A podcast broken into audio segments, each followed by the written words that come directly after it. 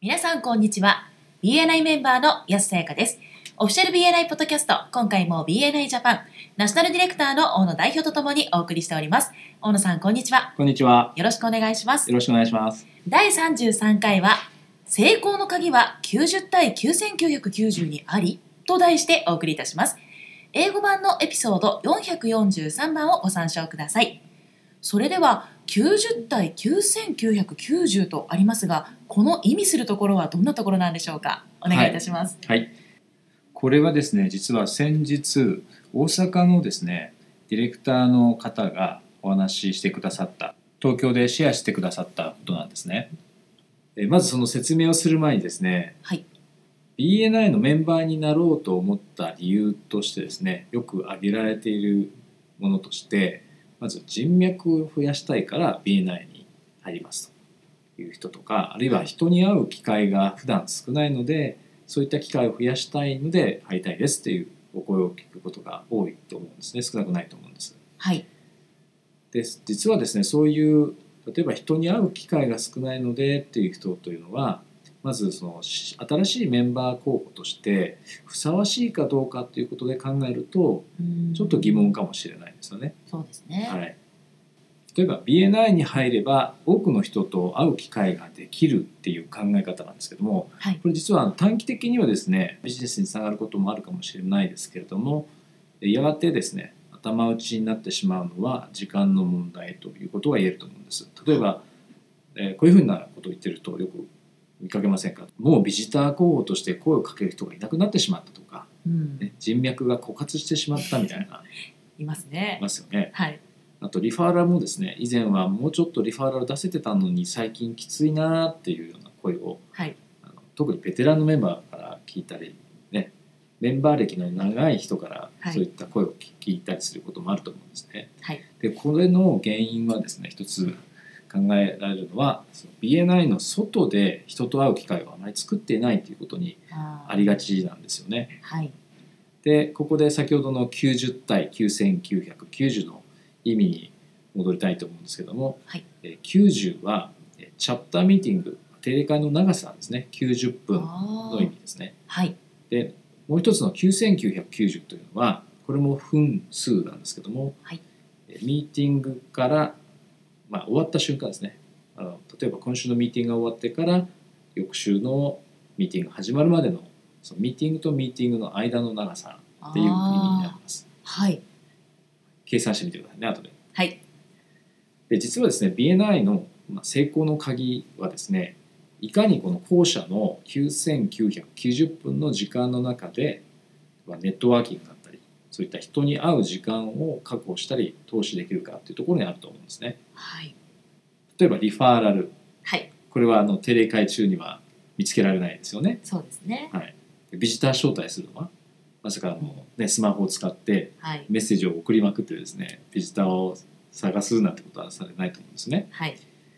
で推薦の言葉も、まあ、定例会ミーティング参加してる時にですね、はいその時間の中で書いたりはしないですよね。そうですねはい、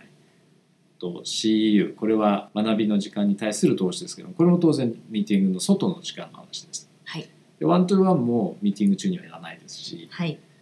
えー、産休スイープの額ですね売上に対する貢献ということでもこれもやはりリファーラルですから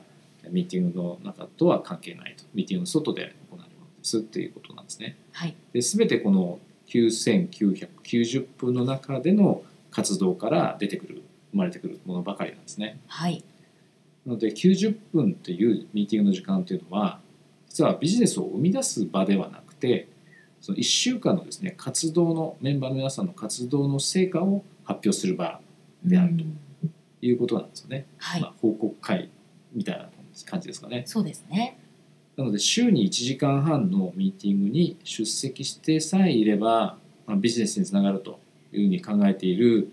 新しい、まあ、メンバー候補の方がいたりいるいたとしたらえーこれは大きな勘違いなので、はいまあ、ぜひオリエンテーションビジターオリエンテーションにおいてビジターホストの方からぜひその辺のね思い違い勘違いを修正していただきたいなというふうにも思います。はい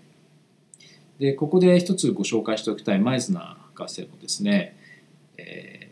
これはビジネスネットワーキング &Sex Not What You Think っていう書籍があの共著で書かれているのが本があるんですけども、はいえーその中で1万2,000人の人を対象に行った調査があるんですね。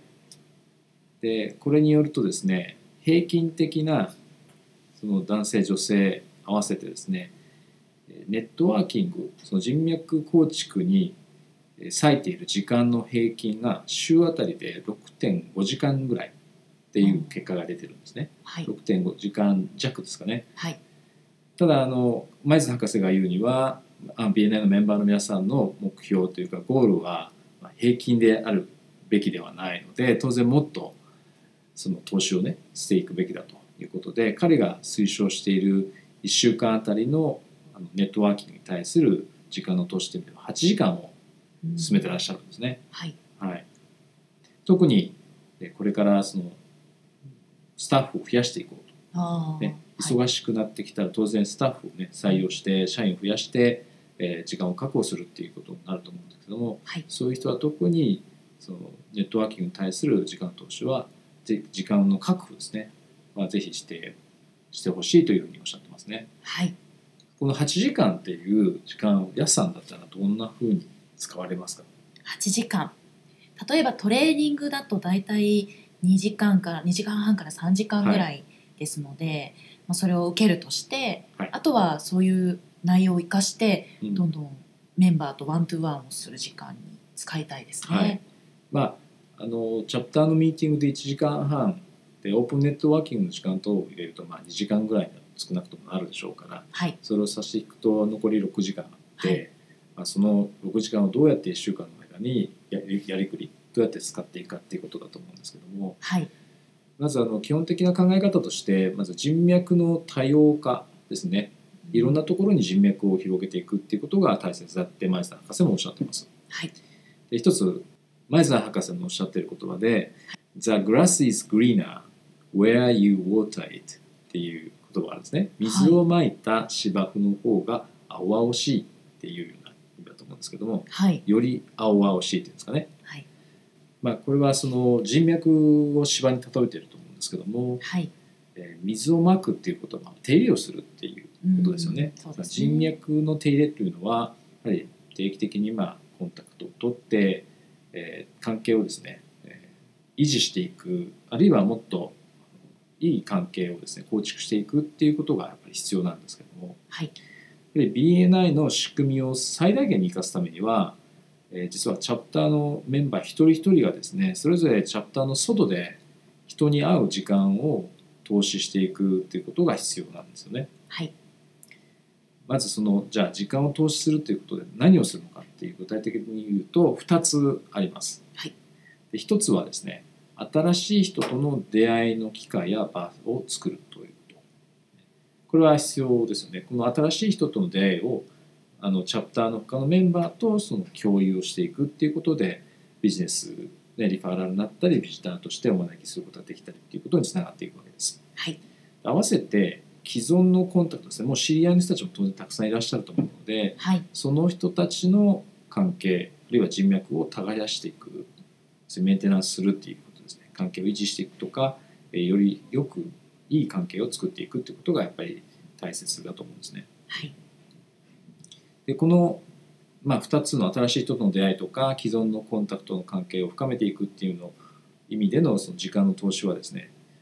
おそらく普通の人にとっては、まあ、自分のビジネスチャンスを広げるとかっていう、まあ、自分のためっていうことが多いと思うんですけども、はいまあ、BNI のメンバーにとってはえチャプターのですね他のメンバーの人たち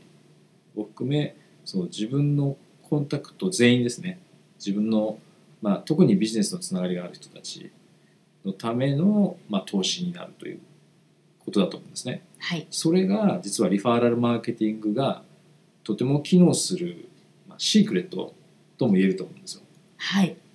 なるほどそれではそろそろ終わりに近づいてまいりましたが大野さんからメンバーの皆さんへメッセージはありますかはい、もうこれは、まあ、まとめというか繰り返しになってしまうんですけれども、はいぜひですね、まあ、チャプターのミーティングに参加していればっていうような意識がもしどこかの頭の中の片隅でもあったとしたらそれはああのどこかにやってしまっていただいてはいぜひ新しい人とですね、まあ、その BNI 以外の場所で、えー会う機会新しい人と会う機会をぜひどんどん作っていってほしいなということはいでこれはあのいろんなコミュニティありますよね例えばビジネスの、まあ、目的とした例えば商工会議所とかでもいいですし法人会みたいなところでもいいですしはいえーただビジネスの機会のためのコミュニティじゃなくてもいいです例えば趣味とか、はいえーやすさんはどんな趣味とかありますかその趣味の会とかあーありますね例えば読書とか読書あとゲームの会とかゲームの会はいあの今度詳しくちょっと聞いてみたい気がしますけどもぜひぜひあとはスポーツとかね、はいそういった趣味のあの世界でもいいですしはいあとはそうですねそのワインとかお好きな方はそういったコミュニティとか、えーセミナーとかねえー参加するというのも一つの機会だと思います。あともう一つはやはりその既存の人脈ですねもうすでにお持ちの人脈をやはり、